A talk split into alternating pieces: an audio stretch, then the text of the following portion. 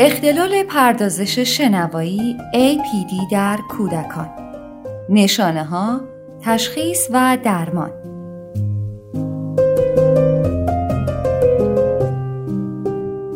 اختلال در پردازش شنوایی APD می تواند در توانایی یادگیری کودکان تأثیر بگذارد. افراد مبتلا به این اختلال در شنوایی خود مشکلی ندارند و قدرت شنیدن صداها در این افراد مانند دیگران است. در این اختلال سازوکارهای مغز در پردازش صداهایی که از گوش به مغز می‌رسد دچار مشکل شده. در این اختلال صداها کامل شنیده می شوند اما تفسیر آنها در مغز به درستی انجام نمی شود. مغز این افراد در دریافت سازماندهی و معنا کردن صدای دریافتی به خوبی عمل نمی کند. این اختلال معمولا در سالهای ابتدایی مدرسه شناسایی می شود. تخمین زده می شود که 7 درصد از کودکان جامعه دچار اختلال پردازش شنوایی باشند. نشانه های اختلال پردازش شنوایی افرادی که مبتلا به این اختلال هستند در این موارد دچار مشکل می شوند. یک تمایز شنیداری توانایی تشخیص صداهای جداگانه در یک کلمه مهارت مورد نیاز برای خواندن دو تمایز صداهای پیش زمینه و پس زمینه توانایی تمرکز بر یک یا چند صدای خاص در محیطی شلوغ و پرسر و صدا 3. حافظه شنوایی توانایی یادآوری کوتاه مدت و بلند مدت اطلاعاتی که به صورت شفاهی به فرد می رسد. چهار توالی شنیداری توانایی درک و به خاطر سپردن ترتیب صوتها و کلمه ها اختلال در این چهار مورد سبب بروز نشانه های زیر می شود. شنیدن سخنان دیگران در محیط های پرسر و صدا برایشان سخت است. توجه و تمرکز روی سخنان دیگران مانند صدای آموزگار را ندارند. یافتن منبع صدا برایشان دشوار است. نمی توانند دستورات آموزشی که به آنها داده می شود مانند نوشتن کلمه ها در املا را انجام دهند. معمولا از گوینده درخواست می کنند که سخنش را تکرار کند. ناتوانی در تشخیص تغییرات ظریف لحن مثل مکس و تاکید حواس پرت بودن و اختلال در تمرکز. مشکل در خواندن. اختلال در پردازش شنیداری کم کم سبب می شود که فرد در ایجاد روابط با دیگران دچار مشکل شود. در نتیجه در کلاس درس نتواند با گروه های دانش آموزی همکاری لازم را انجام دهد و کم کم از جمع همسالان فاصله بگیرد. این فاصله گرفتن سبب انزوای او و بروز افسردگی می شود. اگر این اختلال درمان نشود در بزرگسالی نیز سبب بروز مشکلاتی در محل کار و همچنین روابط عاطفی و اجتماعی می شود. برای مثال بزرگسالانی که به این اختلال دچار هستند نمی توانند مکالمه تلفنی خوبی داشته باشند.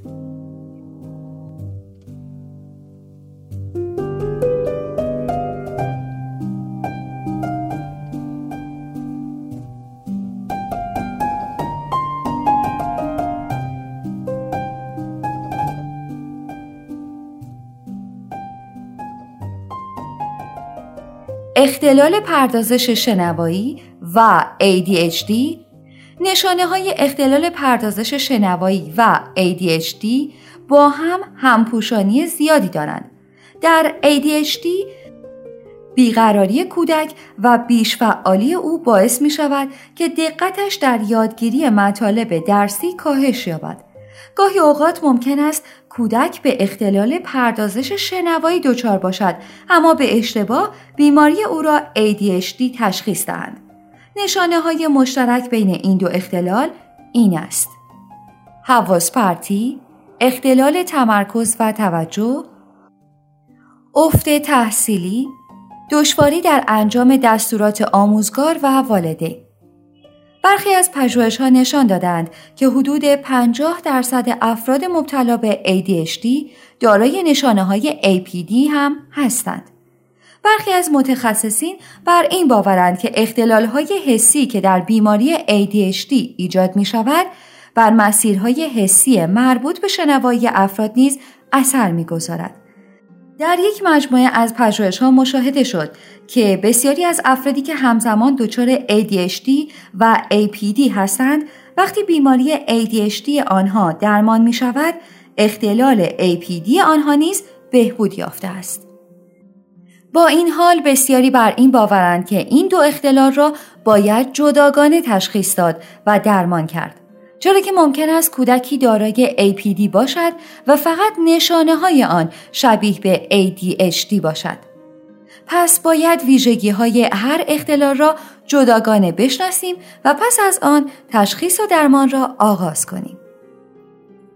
علت های اختلال پردازش شنوایی علت اصلی این اختلال شناخته نشده است اما به نظر می رسد دو مورد زیر عامل این اختلال باشد. یک رشد تأخیر در بلوغ مسیر شنوایی مرکزی مسیر شنوایی مرکزی شامل مسیرهای عصبی در مغز است که در آن پیامهای شنوایی سازماندهی و تفسیر می شود. دو عوامل اکتسابی عواملی مانند وزن کم هنگام تولد، دیابت مادر، قرار گرفتن در معرض فلزات سنگین و همچنین عفونت گوش ممکن است از عوامل خطرآفرین برای ابتلا به APD باشد.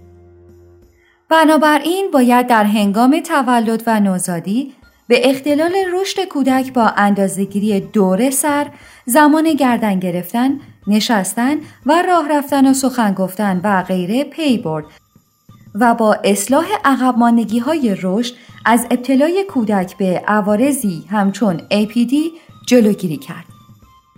برای مثال وقتی مادر دچار دیابت است باید فرزند او را برای شناسایی و درمان این اختلال بررسی کرد.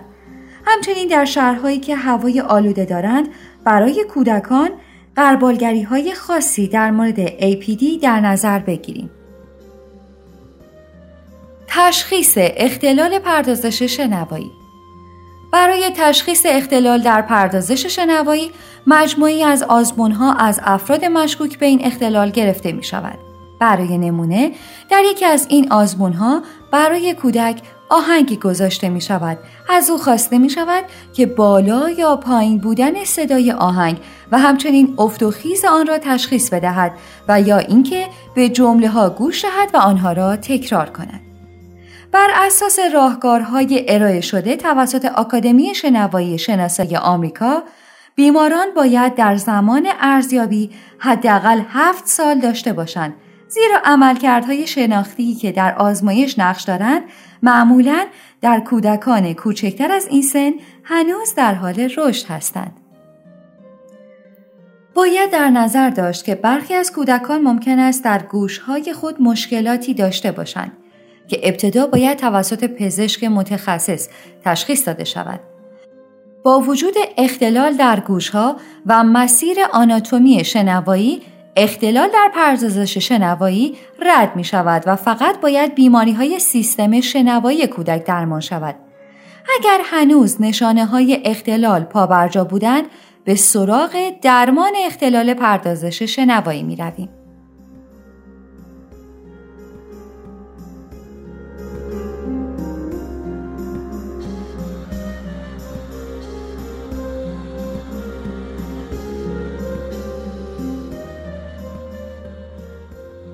درمان اختلال پردازش شنوایی اختلال پردازش شنوایی به عنوان یک بیماری مادام العمر شناخته شده است اما این نکته به این معنی نیست که این بیماری درمانی ندارد بلکه باید دانست که عواملی که باعث اختلال در پردازش شنوایی می شوند به ویژه اگر ارسی و مربوط به ساختار مغزی کودک باشد درمان نمی شود.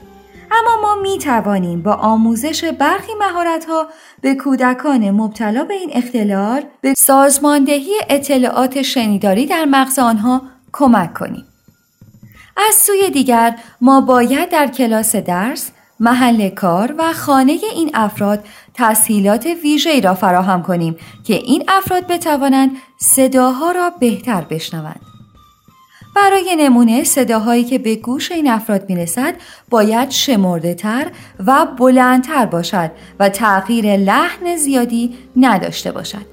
بنابراین والدین باید ابتدا در تشخیص بیماری فرزندشان کوشا باشند و پس از تشخیص این اختلال آموزگاران و مسئولین مدرسه فرزندشان را در جریان بیماری او قرار بدهند تا مثلا آموزگاران با روش مناسب تری با این کودک سخن بگویند و در تدریس و املا گفتن شرایط ویژه این کودک را در نظر بگیرند.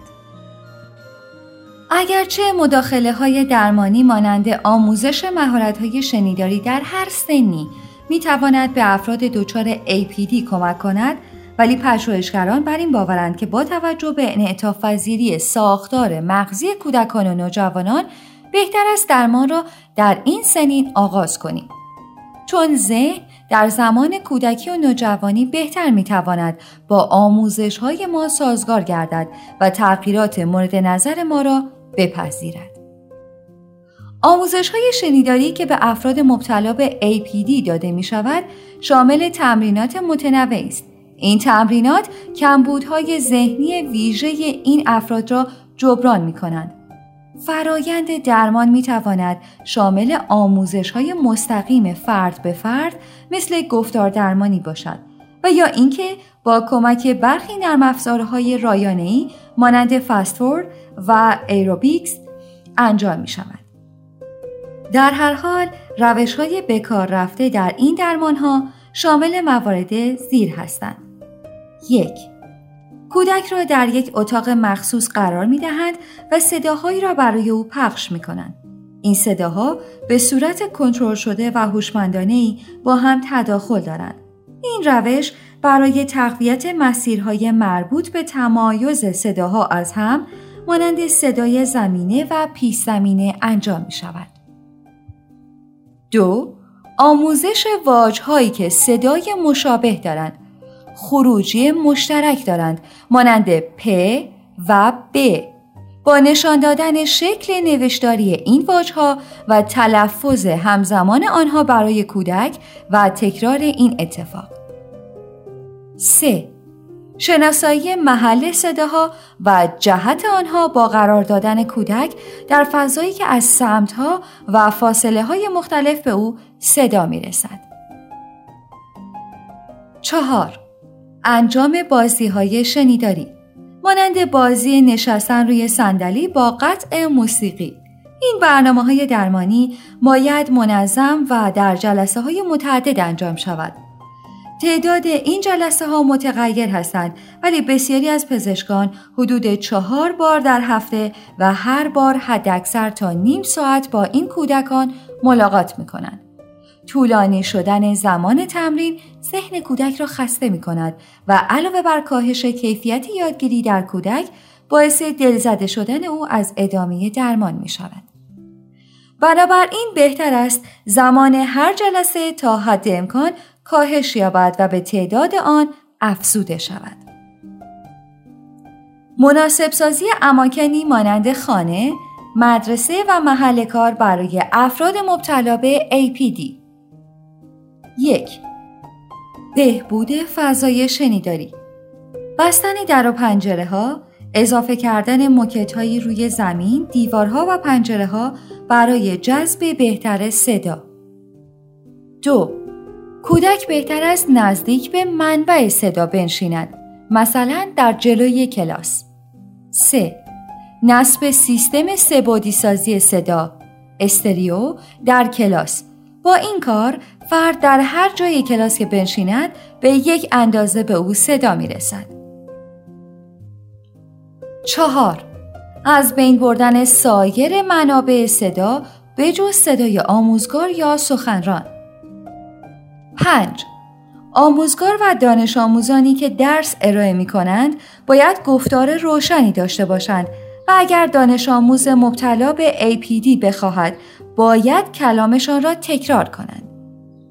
6. تکیه بیشتر بر آموزش کتبی مانند نوشتن روی تخته، کاغذ و غیره.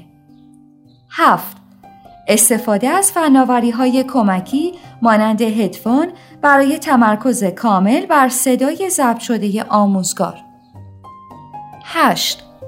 بهتر است آموزگاران درس را ساده تر ارائه کنند و از بکار بردن واجه های دشوار بپرهیزند.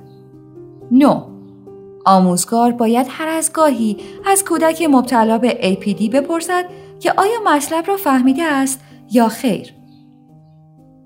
ده در خانه بهتر است در هنگام حرف زدن اعضای خانواده با هم صداهای مزاحم مانند صدای تلویزیون بسته شود.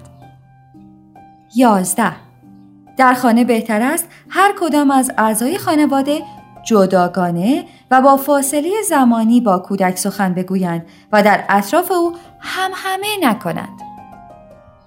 دوازده باید به همه اعضای خانواده گوش صد شود که عدم درک این کودکان از حرفهایشان به معنی کنذهنی آنها نیست بلکه باید با حوصله بیشتری با او سخن بگویند.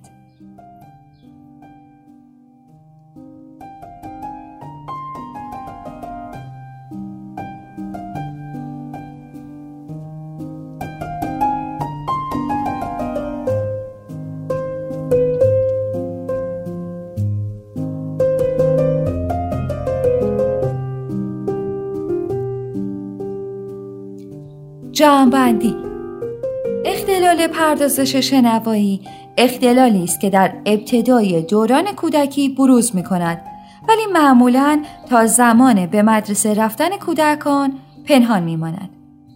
این اختلال ناشی از مشکلات شنوایی کودک نیست بلکه مسیرهای مغزی او که مسئول سازماندهی، پردازش و تفسیر پیامهای شنوایی هستند دچار مشکل است. این بیماری با ضریب هوشی کودک ارتباطی ندارد. یعنی یک کودک می تواند حتی ضریب هوشی بسیار بالایی داشته باشد ولی به دلیل اختلال در پردازش اطلاعات شنیداری در درک مطالب درسی دچار اشکال شود. از جمله نشانه های آن می توان به عدم تمایز صداها در محیطی که چند صدا وجود دارد و همچنین گم کردن منابع و جهتهای صداها اشاره کرد. این اختلال روند درس خواندن کودک را با مشکل جدی روبرو می کند. کودکی که نتواند آواهای ویژه هر واج را به درستی تشخیص دهد و از طرفی توان تفسیر چند واژه پیوسته را در قالب یک واژه نداشته باشد حتی در سایر مهارت‌های آموزشی مثل خواندن و املا و درک مطلب دچار مشکل می شود. این اختلال بسیار مهم است و به محض شناسایی باید درمان آن آغاز شود. این تمرینات توسط یک متخصص شنوایی درمانی و یا نرم افزارهای ویژه این اختلال انجام می شود. شروع درمان این اختلال در کودکی باعث می شود که فرد در مدرسه و در محل کار دچار مشکلات کمتری شود. در نهایت باید مانند همه اختلال های عصبی روانی کودکان به والدین درباره این بیماری هشدار داده شود و آنها را در مورد این اختلال و نشانه های آن آگاه کنیم که با دیدن اولین نشانه های این اختلال فرزند خود را نیز نزد پزشک ببرید. ابتدا یک متخصص گوش و حلق و بینی باید کودک را ببیند تا اگر در مسیر آناتومیک شنوایی مثل گوشهایش مشکلی وجود داشته باشد درمان بشود. اگر اختلال شنوایی در کودک رد شد یا اگر بیماری های شنوایی او درمان شد اما همچنان در پردازش اطلاعات شنوایی مشکل داشته باشد باید به فکر اختلال پردازش شنوایی APD در او افتاد و درمان این اختلال را آغاز کرد. باید در نظر داشت که در کنار پیگیری درمان این کودکان فضای خانه و مدرسه آنها نیز برایشان مناسب سازی شود. برای این کار باید اعضای خانواده و آموزگاران کودک از اختلال او آگاه باشند و جنبه های این اختلال را به خوبی بشناسند تا بتوانند در مسیر بهبودی به کودک کمک کنند. منبع سایت فونتیرسن.org مترجم پژمان کازم اصلانی. گوینده سفدا آزاد هیدری